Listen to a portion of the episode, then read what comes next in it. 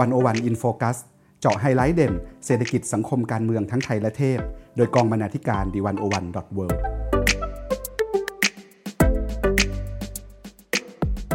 สวัสดีค่ะคุณผู้ฟัง ขอต้อนรับเข้าสู่รายการ One O One In Focus EP ที่ 39 ค่ะ คุณผู้ฟังคะ หากเรานั่ง time machine ย้อนเวลากลับไป ในคาบวิชาศิลปะช่วงสมัยประถม นอกจากภาพทุ่งนาที่มีดวงอาทิตย์ครึ่งดวง หลบอยู่หลังภูเขาสองลูกแล้ว ภาพครอบครัวก็เป็นอีกหนึ่งในความคลาสสิกค่ะ ที่เด็กๆทุกคนต้องเคยวาด ในภาพมีพ่อแม่ลูกจุงมือกัน ใบหน้าทุกคนมีรอยยิ้ม กลายเป็นภาพที่เราเห็นจนชินตาค่ะ เมื่อโจทย์จากคุณครูคือการวาดภาพครอบครัว แต่ในความเป็นจริง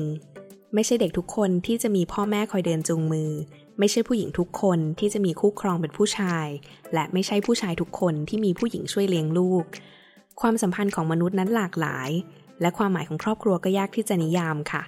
สัปดาห์นี้อยู่กับ Spotlight This is my family ครอบครัวไทย ยุคไรนิยาม กับดิฉัน วิลาวันบุญเกื้อกุลวงศ์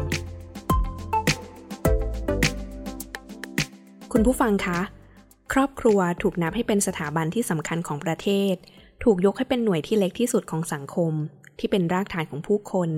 ถูกคาดหวังให้เป็นพื้นที่ฟูมฟักให้เด็กเติบโตขึ้นมาเป็นคนดีของสังคม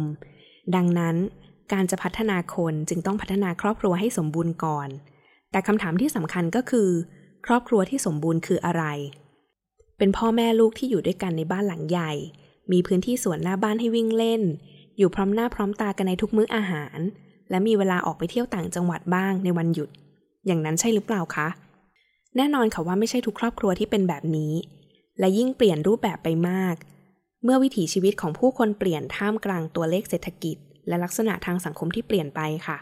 ครอบครัวเกิดขึ้นหลากหลาย ทั้งครอบครัวเลี้ยงเดี่ยว ครอบครัวผู้สูงอายุที่เพิ่งมาอยู่ด้วยกันยามชรา ครอบครัวแบ่งกลาง คู่รักเพศเดียวกัน หรือแม้กระทั่งคนที่เลือกจะอยู่คนเดียวค่ะ ทั้งหมดนี้หากมองในกรอบของคำว่าครอบครัวสมบูรณ์อาจจะไม่ใกล้เคียงนัก แต่นั่นก็ไม่ได้หมายความว่า พวกเขาไม่มีสิทธิ์ที่จะมีความสุขค่ะ การมองภาพครอบครัวด้วยสายตาแบบใหม่ และการออกแบบนโยบายให้ทันความเป็นจริงจึงสำคัญ วันโอวันร่วมกับสำนักงานกองทุนสนับสนุนการสร้างเสริมสุขภาพหรือสสส อยากจะชวนคุณผู้ฟังมาร่วมค้นหากันว่า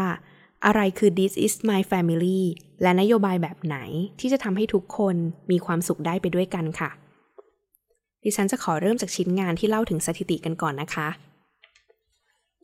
ข้อมูลเชิงสถิติดังต่อไปนี้ จะเผยภาพที่แท้จริงของครอบครัวไทยในยุคไรนิยามค่ะ ยุคที่ความสมบูรณ์แบบของครอบครัวไม่ได้หมายถึงเพียงแค่ พ่อแม่ลูกเท่านั้น สถิติจากหน่วยงานแรกนะคะ ก็คือ กองทุนประชากรแห่งสหประชาชาติประจำประเทศไทย และสำนักงานคณะกรรมการพัฒนาการเศรษฐกิจและสังคมแห่งชาติค่ะ จากชิ้นงานเรื่องรายงานสถานการณ์ประชากรไทย พศ 2558 ชมหน้าครอบครัวไทยยุคเกิดน้อยอายุยืน รายงานแรกนะคะ เป็นรายงานเกี่ยวกับ ประเภทของครอบครัวส่วนมากที่ในสังคมไทยนั้นเลือกค่ะ โดยศึกษาระหว่างปี 2530 ถึง 2556 รายงานว่า ครอบครัวเดี่ยว ยังคงเป็นประเภทครอบครัวหลักที่มีจำนวนมากที่สุดค่ะ ครอบครัวเดี่ยวที่ว่าคืออะไร ครอบครัวเดี่ยวหมายถึง ครอบครัวพ่อแม่ลูก หรือครอบครัวสามีภรรยาที่ไม่มีลูก หรือครอบครัวพ่อหรือแม่เลี้ยงเดี่ยวค่ะ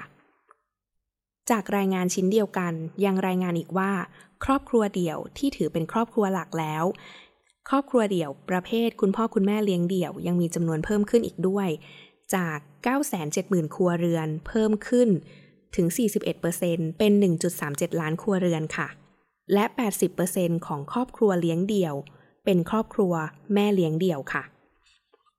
นอกจากนี้นะคะ ครอบครัวเดี่ยว ประเภท ครอบครัวของสามีภรรยาที่เลือกที่จะไม่มีลูก ยังเพิ่มขึ้นอีกด้วยค่ะ เพิ่มขึ้นจาก 5.6%เป็น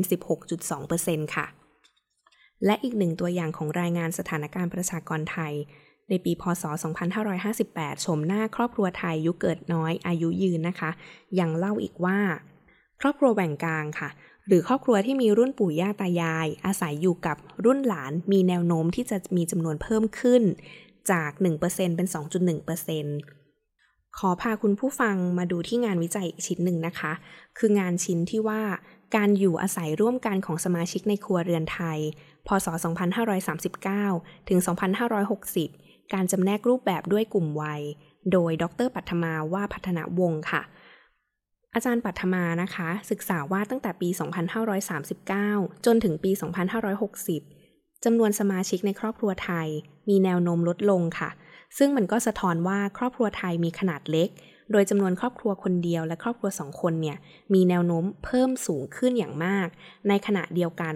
จำนวนครอบครัวที่มี 3 คนขึ้นไปกับมีแนวโน้มลดลงค่ะ อีกสถิติหนึ่งเกี่ยวกับผู้สูงวัยนะคะ จากหนังสือผู้สูงอายุอยู่โดดเดี่ยว แต่ไม่เดียวดาย โดยสุทธิดาชวนวัน ได้ให้ข้อมูลว่าในปี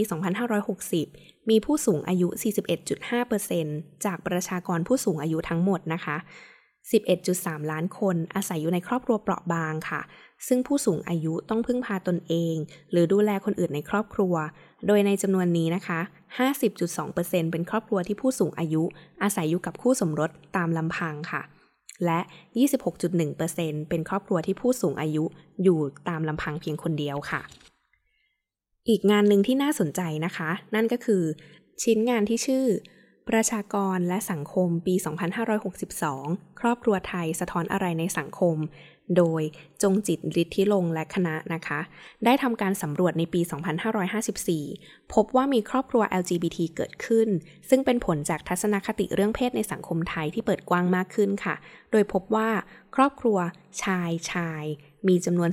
0.4%ของครัวเรือนไทยค่ะ และครอบครัวหญิงหญิงจำนวน 0.3%ของครัวเรือนไทย อย่างไรก็ตามนะคะ การเก็บข้อมูลแล้วก็ศึกษาครอบครัวของคนเพศเดียวกัน ยังมีจำกัดอยู่มากค่ะ แล้วก็ยังต้องรอให้มีการศึกษาเพิ่มเติมต่อไปในอนาคต คุณผู้ฟังคะในยุคปัจจุบันโลกดิจิทัลกลายเป็นอีกพื้นที่หนึ่งที่รักษาความสัมพันธ์ในครอบครัวทุกรุ่นค่ะ ทั้งรุ่นปู่ย่าตายาย พ่อแม่และลูกหลาน แต่รุ่นก็จะมีพฤติกรรมในการใช้สื่อที่แตกต่างกันออกไปนะคะ ซึ่งส่วนมากก็จะใช้โซเชียลมีเดีย Facebook และ Line ครอบครัวมักจะใช้ Facebook เพื่อติดตามความเคลื่อนไหวค่ะ แต่จะไม่ได้ใช้ Facebook ในการติดต่อสื่อสาร ซึ่งการติดต่อสื่อสารเนี่ยจะใช้ในแอปพลิเคชัน Line มากกว่าค่ะ งานชิ้นนี้นะคะมาจากการสำรวจของงานวิจัย ชื่อสายสัมพันธ์ครอบครัวไทยในสื่อสังคม โดยอาจารย์ภูเบศสมุทรจักร และอาจารย์กุลทิพย์ศาสตรารุจิค่ะ ทั้งหมดนี้ก็เป็นภาพครอบครัวไทยยุคใหม่ ในมุมมองของทางสถิตินะคะ คุณผู้ฟังคะ นิยามครอบครัวยังมีความหมายมาก ไปอีกหลายในมิติของชีวิต มีผลต่อการใช้ประโยชน์จากการบริการสาธารณะ และนโยบายของรัฐ นั่นก็แปลว่า หากเราจำกัดนิยามของครอบครัวไว้เพียงแบบเดียว คนจำนวนมากก็อาจจะตกหล่นจากสิทธิประโยชน์ ตกหล่นจากความหมาย และความสุขของการเป็นครอบครัวไป วันโอวันก็เลยชวนรองศาสตราจารย์ ดรชลิดาพรสงสัมพันธ์ อาจารย์ประจำคณะรัฐศาสตร์ มหาวิทยาลัยธรรมศาสตร์ มาสนทนาถึงนิยามครอบครัวในสังคมไทยค่ะ เราถามอาจารย์ถึงว่าตั้งแต่อดีตเนี่ยสังคมไทยตีความคำว่าครอบครัวอย่างไร แล้วก็ใครเป็นคนนิยาม อาจารย์บอกว่าถ้ามองจากมุมมองของรัฐ แล้วก็คนบางกลุ่ม ครอบครัวหมายถึงครอบครัวขนาดเล็ก มีความหมายที่เป๊ะมาก ๆ ที่ประกอบไปด้วย สามี ภรรยา และก็ลูกที่เกิดจากสามีภรรยาค่ะ นิยามแบบนี้เป็นฐานสำคัญของนโยบายของรัฐไทยมานานแล้ว ซึ่งมันก็นำไปสู่ปัญหาอื่น ๆ เพราะว่าความหมายไม่ได้สอดคล้องกับวิธีที่คนอยู่ร่วมกันในสังคมค่ะ แล้วนิยามครอบครัวแบบนี้ ประเทศไทยก็รับมาจากหลายทิศทางมาก ๆ ตัวอย่างเช่น เวลารับความช่วยเหลือ หรือรับแนวทางใหญ่ ๆ จากองค์การระหว่างประเทศ เขาก็จะมีภาพครอบครัวแบบหนึ่ง แล้วเราก็รับมาทางก้อนค่ะทำเหมือนกับว่าคนในสังคมไทยอยู่กันแบบนั้น มันก็เลยเป็นปัญหาใหญ่ เพราะว่านิยามแบบนี้เป็นลักษณะของการนำเข้ามา ไม่เคยมีใคร ย้อนกลับมาดูจริง ๆ ว่าคนไทยอยู่ด้วยกันยังไง และที่จริงครอบครัวในสังคมตะวันตกก็ไม่ได้มีหน้าตาตามแบบที่เรารับมาอย่างที่เราเข้าใจด้วยค่ะ อาจารย์ชาลีดาพรยังบอกอีกนะคะว่าคอนเซปต์พ่อแม่ลูกไม่เคยใช้ได้เลย อาจารย์ชวนพวกเรามองย้อนกลับไปดูค่ะ ว่ากว่าเราจะโตขึ้นมา เราผ่านมือคนมาเยอะมาก ที่ไม่ใช่แค่หน่วย พ่อแม่ลูกเท่านั้น เรายังมีปู่ย่าตายาย พี่น้องของพ่อแม่ คือถ้าไม่มีคนเหล่านี้เราโตขึ้นมาไม่ได้แน่นอนค่ะ และที่จริง ๆ แล้วนะคะ มันก็มีการถกเถียงด้วย ว่าเราเคยมีหรือเปล่าครอบครัวเล็ก ๆ แบบพ่อแม่ลูกที่ว่านั่น หรือว่าจริง ๆ แล้วมันเพิ่งปรากฏขึ้นมาเมื่อไม่กี่ปีมานี้ค่ะ คุณผู้ฟังคะ อาจารย์ชาลิดาพรบอกพวกเราว่า สิ่งแรก ที่เราควรทำในการที่จะพยายามทำความเข้าใจนิยามของคำว่าครอบครัว นั่นก็คือ การคิดว่าครอบครัวคืออะไร คุณควรที่จะให้คนพูดถึงได้ นิยามได้หรือจินตนาการใหม่ได้ว่าครอบครัวของฉันคืออะไร ใครคือสมาชิกในครอบครัวของฉัน ไม่เช่นนั้นแล้วคุณก็จะไปยึดติดอยู่กับภาพบางภาพว่าครอบครัวคือแบบนี้ ส่วนคุณไม่มี แต่เอาเข้าจริง ไม่มีใครไม่มีครอบครัวค่ะ ทุกคนมีครอบครัวหมด และก็เป็นครอบครัวที่มีหน้าตาในแบบของคุณ สิ่งที่มีสิ่งที่เป็น สิ่งที่แคร์อาจไม่ตรงกับภาพครอบครัวแบบที่คนอื่นว่า แต่มันไม่ได้หมายความว่า คุณไม่มี เราต้องเปิดแล้วก็ต้องชวนให้คนย้อนกลับมาคิดว่าตัวเองมีอะไร ไม่ใช่ว่าตัวเองขาดอะไรค่ะ ทีนี้เราจึงชวนอาจารย์ชาลิดาพรไปต่อ ในเรื่องของการจัดการหรือว่านโยบายของรัฐค่ะ ซึ่งเพราะว่ามันเห็นเหมือนกันว่ามีคนตกหล่นไปเยอะมาก จากการที่ไม่ตรงตามนิยามแบบรัฐ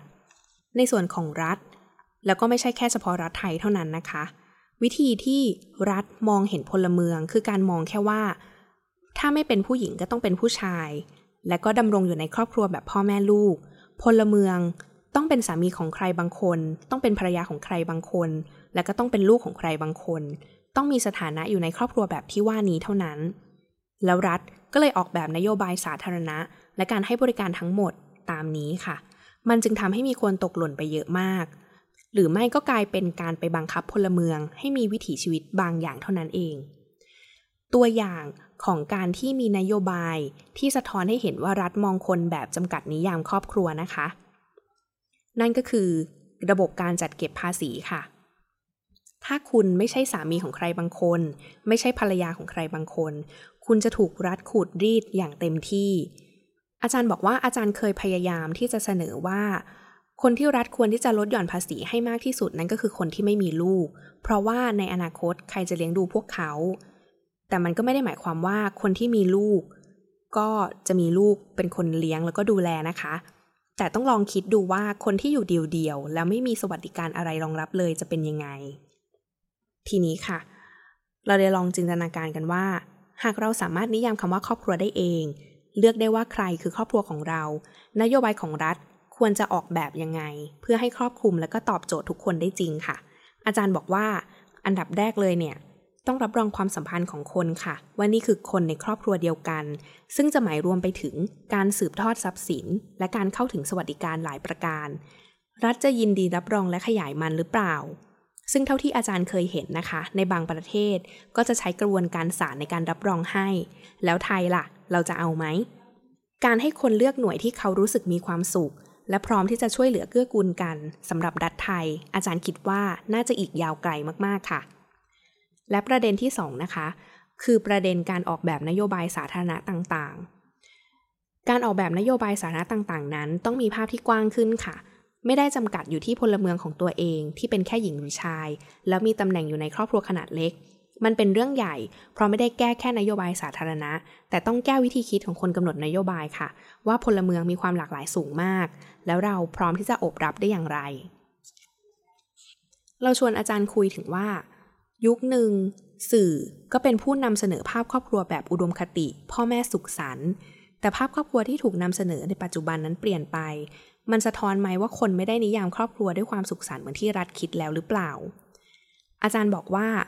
ไม่ใช่ว่าคนไม่ได้คิดแบบรัฐนะคะ แต่คือความเชื่อที่ทุกคนในโลกนี้มีตำแหน่งอยู่ที่ครอบครัวขนาดเล็ก พ่อแม่ลูก ไม่ได้เป็นของรัฐ แต่เป็นของทุกคนค่ะ คือคุณทุกคนถูกปลูกฝังด้วยวิธีการต่างๆ ให้เข้าใจว่าภาพครอบครัวสุขสันต์เป็นเช่นนั้นมาแล้วจริง ๆ สื่อเป็นเพียงเครื่องมือหนึ่งเท่านั้นที่นำเสนอภาพครอบครัวสุขสันต์ ทีนี้ค่ะ มันก็คล้ายกับว่าจริง ๆ แล้วครอบครัวเนี่ยไม่ได้สุขสันต์ครอบครัวมีปัญหาค่ะ เราจึงถามอาจารย์ว่าอาจารย์คิดว่าอะไรคือรากของปัญหาของครอบครัว อาจารย์เริ่มจากเรื่องความรุนแรงก่อนค่ะ อาจารย์เป็นคนที่สนใจในเรื่องความรุนแรงบนพื้นฐานทางเพศ แล้วก็เพศสภาวะ และความรุนแรงทางเพศ อาจารย์พบว่าคำที่เรียบง่ายอย่าง domestic violence ที่ภาษาไทยแปลว่าความรุนแรงในครอบครัวนั้น อาจารย์คิดว่าแปลผิด คือถ้าแปลตามแบบไทย ความรุนแรงในครอบครัว จะมีภาพครอบครัวที่เป็นหน่วยเล็ก ๆ มาซ้อนทับในทันที ถ้าคุณนับความรุนแรงแค่ในหน่วยเล็ก ๆ คุณก็จะคิดถึงแค่ผัวเมียตีกัน พ่อทำร้ายลูก แต่เราลืมไปว่า ทุกคนทำร้ายกันได้หมด เมียก็ทำร้ายผัวได้ พ่อและแม่ทำร้ายลูกได้ หรือลูกที่โตแล้ว ก็สามารถทำร้ายพ่อแม่ได้เช่นกัน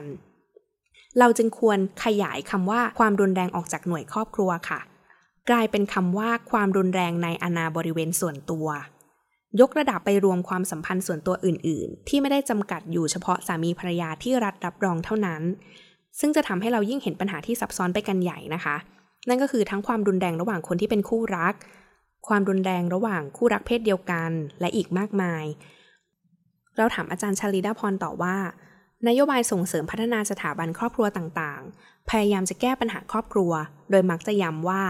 คุณต้องสวมบทบาทต่างๆ ในครอบครัวด้วยจริยธรรม คือพยายามจะเอาคำว่าบทบาทและจริยธรรมมาเคลม เช่นบอกว่าถ้าคุณมีความเป็นลูกกตัญญูมากพอ ก็จะไม่เกิดปัญหานี้ อาจารย์มองวิธีแก้ปัญหาแบบนี้อย่างไรบ้าง และถ้าเราอยากแก้ปัญหาครอบครัวจริง ๆ เราควรเริ่มที่มุมมองแบบไหน อาจารย์ชาลีราพรเริ่มต้นจากคำว่า family we choose ครอบครัวที่เราเลือกเอง อาจารย์ไม่เชื่อว่า เขาเหล่านั้นได้เลือกจริง ๆ เพราะเมื่อเวลาคุณบอกว่าเราต้องพัฒนาครอบครัว ทุกคนต้องทำหน้าที่คุณไม่ได้เลือก แต่คนที่บอกนั่นแหละ ที่บังคับคุณ พอบังคับด้วยกฎหมายไม่ได้ ก็เลยมาบังคับด้วยศีลธรรมและจริยธรรม ครอบครัวที่จะทำงานตามบทบาทแบบนั้นได้ ต้องเป็นครอบครัวที่แต่ละคนเป็นคนเลือกว่าจะผูกพันกับใคร อย่างไร จะรับผิดชอบอะไร กับใคร จะดูแลใคร แต่พอมันกลายเป็นหน้าที่ที่ต้องทำไม่ทำระบบพร่อง ก็จะเกิดปรากฏการณ์เรื่องการกระทำความรุนแรงและอื่นๆอีกมาก แล้วอาจารย์คิดว่า หลักการพื้นฐานที่ควรจะยึด เพื่อที่รัฐจะออกแบบนโยบายครอบครัว หรือมองเห็นชีวิตคนให้ทั่วถึงเท่าเทียมในเรื่องครอบครัวนั้นคืออะไร อาจารย์พูดจากในสถานการณ์ที่มีโควิด -19 นะคะ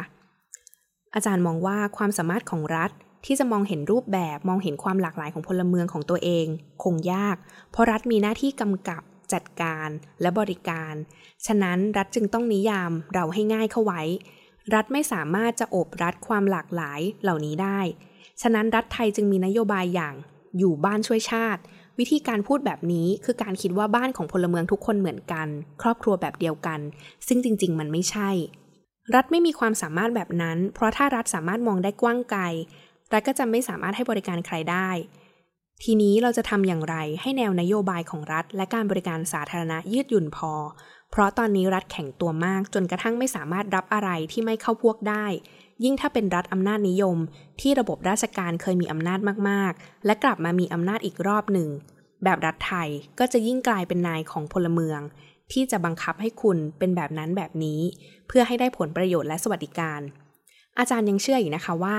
ความสามารถของรัฐที่จะยืดหยุ่น ไม่ได้อยู่ที่รัฐเอง แต่อยู่ที่พลเมืองค่ะ จะทำอย่างไรให้พลเมืองสามารถสื่อสารกับรัฐ บอกกับรัฐได้ ซึ่งแปลว่า พื้นที่ทางการเมืองต้องเปิดขึ้น ต้องเลิกพูดอย่างนายกประยุทธ์ทำนองที่ว่า นี่ไงกำลังแก้ปัญหาอยู่ คือท่านคิดเช่นนี้ไม่ได้ เพราะท้ายที่สุดมันต้องร่วมกันคิด พลเมืองของรัฐที่มีความหลากหลายต้องสามารถพูดถึงสถานการณ์ของตัวเองได้ และนโยบายของรัฐก็ต้องยืดหยุ่นพอ มากกว่าจะให้กฎหมายของรัฐเปิดรับทุกคนมันเป็นไปไม่ได้ ถ้ากฎหมายเปิดรับเช่นนั้น กฎหมายจะไม่เป็นกฎหมาย ความสัมพันธ์ระหว่างรัฐกับพลเมือง มากกว่าที่จะกลายเป็นฐานสำคัญ และคำถามสุดท้ายค่ะ เราถามอาจารย์ว่า ถ้าครอบครัวไม่ได้หมายความว่าพ่อแม่ลูกสำหรับอาจารย์แล้ว อะไรคือองค์ประกอบ หรือนิยามของคำนี้ อาจารย์ตอบพวกเราว่า ครอบครัวมันอยู่ที่ว่า ใจเราอยู่ตรงไหน เอาใจคน เอาความผูกพันของคนเป็นที่ตั้ง แล้วลองคิดให้ดีๆ ว่าใจคุณอยู่ที่ไหน อาจจะไม่ได้อยู่ในครอบครัวแบบที่รัฐบอกเลยก็ได้ คนที่คุณนับญาติด้วย คนที่คุณรู้ว่าเขาใส่ใจเอื้ออาทรคุณ อาจจะไม่ได้ผูกพันกับคุณทางสายโลหิตเลยก็ได้ แต่ต้องเป็น family we choose ทั้งรัฐและคนอื่นๆ ในสังคมต้องเข้าใจเช่นนี้ให้ได้ ตราบใดที่คนในสังคมยังเที่ยวบังคับคนอื่นๆ ว่าควรจะต้องอยู่แบบนี้ ชอบแบบนี้ ปฏิบัติแบบนี้ สัมพันธ์กันแบบนี้ ประเด็นที่เราพูดคุยกันในวันนี้ก็จะยังคงอยู่ จริง ๆ กติกาง่ายมาก คุณชอบอย่างไร คุณทำอย่างไร คุณไม่ต้องให้ใครบังคับ และรัฐต้องเปิดให้พลเมือง สามารถสื่อสาร สามารถพูดถึงสถานการณ์ของตัวเขาได้ แล้ว Family We Choose ก็จะเป็นไปได้ แน่นอนมันจะต้องฟาดฟันขู่ขะแต่อย่างน้อยๆ ก็ดีกว่าการที่พวกเราถูกจับใส่คุกที่เรียกว่าครอบครัว นี่คือคำตอบทั้งหมดของอาจารย์ชลิดาพรทรงสัมพันธ์ค่ะ คุณผู้ฟังคะ ครอบครัวเป็นส่วนสำคัญในการหล่อหลอมมนุษย์คนหนึ่งให้เติบโต คนมักจะพูดกันว่าถ้าอยู่ในครอบครัวที่ดี ปัญหาอื่นๆ ก็แทบจะไม่ตามมา การทำให้ครอบครัวอยู่ดีมีสุข จึงกลายเป็นเป้าหมายสำคัญของการแก้ปัญหาในระดับประเทศ ซึ่งโจทย์ยากคือการทำความเข้าใจกับความเปลี่ยนแปลงของครอบครัวที่ไม่เคยหยุดนิ่งค่ะ ซึ่งมันก็เหมือนกับเรื่องอื่น ๆ ครอบครัวไม่อาจแยกขาดจากสังคม เศรษฐกิจ การเมือง ประเทศเปลี่ยน นโยบายเปลี่ยน วิถีชีวิตของผู้คนก็เปลี่ยน ลักษณะของครอบครัวก็เปลี่ยนแปลงไปด้วย เปลี่ยนทั้งขนาด ลักษณะความสำคัญ หรือแม้แต่คำนิยามที่เราใช้กันมาอย่างยาวนาน ครอบครัวไม่ใช่สถาบัน แต่คือชุดความสัมพันธ์ ตัดแว่นใหม่มองครอบครัวไทยในยุคไรนิยาม กับนัทยาบุญพักดี คืองานชิ้นหนึ่งที่วันโอวันได้สัมภาษณ์คุณนัทยาบุญพักดีค่ะ คุณนัทยาบุญพักดี เป็นผู้อำนวยการสำนักสนับสนุนสุขภาวะเด็ก เยาวชนและครอบครัว เราเริ่มต้นจากคำที่ว่า ครอบครัวไม่ใช่สถาบัน แต่คือชุดความสัมพันธ์ค่ะ ชุดความสัมพันธ์นี้หมายถึงอะไร คุณนัทยาอธิบายกับพวกเราว่า ถ้าเราเข้าไปในบ้านหนึ่ง เราสอบถามคนในบ้านว่าเป็นครอบครัวเดียวกันหรือเปล่า และเพราะอะไรจึงนับเป็นครอบครัว ถ้าเขาบอกว่าเพราะอยู่บ้านเดียวกัน มีอะไรก็ช่วยเหลือพึ่งพากัน มีเงินทองก็แบ่งกันใช้ เจ็บไข้ได้ป่วยก็ดูแล ซื้อทรัพย์สินด้วยกัน แต่อาจจะไม่ได้หมายความว่า มีความสัมพันธ์ในแบบนี้ที่ในนะคะ คือไม่ได้มีความสัมพันธ์เชิงสายเลือดโดยตรง หรืออาจจะไม่ใช่คู่ที่จดทะเบียนสมรส แต่เขามีชุดความสัมพันธ์แบบครอบครัวเลย เจ็บไข้ได้ป่วยก็อยากดูแลกัน ถ้าเราไม่นับชุดความสัมพันธ์นี้ว่าคือครอบครัว คนก็จะตกหล่นจากกฎหมาย หรือนโยบาย ที่สร้างขึ้นมาโดยไม่ได้คำนึงถึงชุดความสัมพันธ์เหล่านี้เลย คุณนัทยายกตัวอย่างว่า ผู้ชายคู่หนึ่งอยู่ร่วมกันมานาน เป็นที่ยอมรับของครอบครัวทั้งสองฝ่ายทำมาหากิน มีสิ่งปลูกสร้าง มีสมบัติร่วมกัน วันหนึ่งค่ะ มีคนหนึ่งป่วย หมดสติต้องเข้าโรงพยาบาล ญาติพี่น้องของผู้ชายคนนี้อยู่คนละที่ค่ะ อยู่คนละภูมิภาคเลย ไม่สามารถมาเซ็นเอกสารยินยอม ให้แพทย์ทำการรักษาได้อย่างทันการคำถามก็คือ ถ้าเราใช้ชุดกฎหมายอย่างที่เรามีทุกวันนี้ ที่มองไม่เห็นคำว่าครอบครัวเป็นชุดความสัมพันธ์ แต่มองว่าต้องเป็นอะไรที่กฎหมายรับรอง สุดท้ายกฎหมายที่มี หรือระบบบริการสุขภาพ ก็ไม่สามารถรองรับความอยู่ดีมีสุขและคุณภาพชีวิตแบบนี้ได้ และถ้าเรามองไปในอนาคตที่เราเริ่มเห็นครอบครัวเด็กๆ อยู่ด้วยกันเอง หรือคนที่ไม่ใช่ญาติทางสายโลหิต มาอยู่ด้วยกันแล้วพึ่งพาอาศัยกันเป็นครัวเรือน สวัสดิการของที่ทำงานก็ไม่ครอบคลุม แม้ว่าเราจะมีพฤติกรรมเหมือนคนเป็นแม่ลูกกัน ส่งเรียนหนังสือจ่ายค่ารักษาพยาบาลให้ เวลาเจ็บไข้ได้ป่วยก็ต้องหยุดงาน แล้วเราก็ต้องไปดูแลเด็กคนนี้ นโยบายที่มีก็ไม่รองรับ ซึ่งก็ส่งผลโดยตรงกับความอยู่ดีมีสุขของคนคำถามก็คือ ตอนนี้เราแคร์อะไร เราแคร์องค์ประกอบของความเป็นครอบครัว ตามความหมายเดิมที่เคร่งครัด เพื่อจัดนโยบายและจัดสรรงบประมาณลงให้ถูกจุด หรือเราทำสิ่งนี้ เพราะอยากให้แต่ละคนมีความสุขมีคุณภาพชีวิตที่ดี ซึ่งถ้าเราบอกว่าคืออย่างหลัง เราอยากได้ครอบครัวอบอุ่น เราอยากได้ครอบครัวเข้มแข็ง ก็เพราะว่าเราอยากให้สมาชิกครอบครัวนั้นมีคุณภาพชีวิตที่ดี ดูแลกันได้ อยู่ดีมีสุข เพราะฉะนั้นเรื่องสำคัญควรจะเป็นคนมากกว่าครอบครัว พอเราพูดแบบนี้ ครอบครัวก็มีความหมายเป็นสภาพแวดล้อม เป็นชุดความสัมพันธ์ ไม่ได้เป็นสถาบัน ไม่ได้เป็นหน่วยแบบที่เคยให้นิยามกันมา คุณนัทยาบอกว่าโจทย์สำคัญก็คือ คุณจะนิยามครอบครัวแบบไหนก็ได้ แต่ต้องหาให้เจอว่า ใครกันแน่ที่เปราะบาง ใครต้องการความช่วยเหลือ ใครอยู่ในสภาพที่ลำบากกว่าคนอื่น ซึ่งแปลว่าเราต้องยอมรับว่าความเหลื่อมล้ำเป็นผลมาจากปัญหาเชิงโครงสร้าง ความยากจนไม่ใช่ความขี้เกียจหรือความโชคร้าย เพราะฉะนั้นสิ่งที่คุณต้องมองหาเพื่อที่จะสร้างนโยบายขึ้นมาอบอุ้ม จึงไม่ใช่ประเภทครอบครัว แต่คือภาวะเปราะบาง ภาวะเปราะบางของคน อันเนื่องมาจากปัจจัยเชิงโครงสร้างเหล่านี้ ซึ่งรัฐมีหน้าที่โดยตรงที่จะต้องสร้างมาตรการเข้าไปอุ้มช้อนขึ้นมา ในขณะเดียวกันก็ต้องไปแก้ไขปลดล็อกกฎกติกาที่เป็นปัญหาเชิงโครงสร้างเหล่านั้นด้วย คุณผู้ฟังคะ ประเด็นความเหลื่อมล้ำเป็นปัญหาใหญ่ของสังคมไทยอย่างที่เรารู้กันค่ะ และเหมือนว่าช่องว่างจะกว้างขึ้นไปเรื่อยๆ ชนชั้นกลางบนก็เข้าถึงรูปแบบการเรียนรู้แบบใหม่ให้ลูก ขณะที่คนจนยังต้องหอบกระเตงกันไปที่ไซงาน คุณนัทยามองว่า มีโอกาสที่ดีที่เราจะทำให้ชนชั้นกลางมาเป็นแนวร่วมในการสร้างสังคมที่ดีได้ เราพยายามใช้คอนเซปต์ว่าคุณไม่สามารถที่จะเลี้ยงดูลูกได้อย่างดีที่สุด พร้อม ๆ ไปกับสร้างกำแพงบ้าน และสร้างกำแพงรั้วโรงเรียนสูงขึ้นไปเรื่อยๆ เพราะอย่างไร ลูกคุณก็ใช้ชีวิตอยู่ในสังคม เราต้องช่วยกันสร้างสังคมที่ดีให้ลูกเราอยู่ ไม่ใช่แค่สร้างลูกเราให้เป็นคนที่มีคุณภาพที่สุด ที่เราจะลงทุนได้เท่านั้น คุณนัทยาบอกว่า เราเห็นพลังของคนชนชั้นกลาง พอเข้าใจว่าขีดความสามารถและศักยภาพของเขาจะทำอะไรได้อีกเยอะ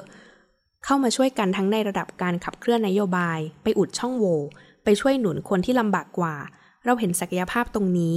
ว่าเมื่อวันที่เขาเข้าใจและเข้ามาเป็นแนวร่วม คุณนัทยาจึงบอกแนวร่วมของชนชั้นกลางที่เป็นเชิงรูปธรรม ให้พวกเราได้ฟังกันค่ะ นั่นก็คือ สสส ได้สนับสนุนโครงการที่ทำให้เกิดการรวมตัวของครอบครัว เป็นเครือข่ายครอบครัว เพื่อแลกเปลี่ยนความช่วยเหลือและร่วมมือกัน โดยเฉพาะถ้าเป็นหน่วยงานที่เป็นภาคเอกชน มีความยืดหยุ่น คล่องตัว มีทักษะติดตัว และมีความปรารถนาที่จะทำและก็อยู่รอดด้วย อย่างนี้คือความยั่งยืนในตัวเอง สสส สนับสนุนโครงการที่รันโดยภาคเอกชน ที่อยากจะทำเรื่องที่เป็นประโยชน์กับครอบครัว เป็นประโยชน์กับสังคม ตัวอย่างภาคเอกชนที่คุณนัทยายกตัวอย่างให้พวกเราฟังนะคะ นั่นก็คือ Frog Learning ค่ะ ซึ่ง Frog Learning ก็นำทุนไปต่อได้อีกเยอะเลย เพื่อที่จะทำงานที่ใหญ่ขึ้น ในขณะเดียวกัน ทางสสสเองก็ได้ทำให้เขาเห็นถึงความหลากหลายของครอบครัว ข้อจำกัดของครอบครัวแต่ละแบบ แต่ละที่ และได้เห็นศักยภาพของเขาที่สามารถเอาไปช่วยครอบครัวที่ลำบากกว่าได้ Fog Learning ก็ครีเอทอะไรขึ้นมาใหม่ ๆ ที่จะเข้าไปตอบสนองโดยตรงกับครอบครัวที่อยู่ในภาวะลำบาก ก็เป็นการดึงศักยภาพของครอบครัวชนชั้นกลางระดับค่อนข้างสูง ไปช่วยครอบครัวที่มีภาวะเปราะบางมากกว่า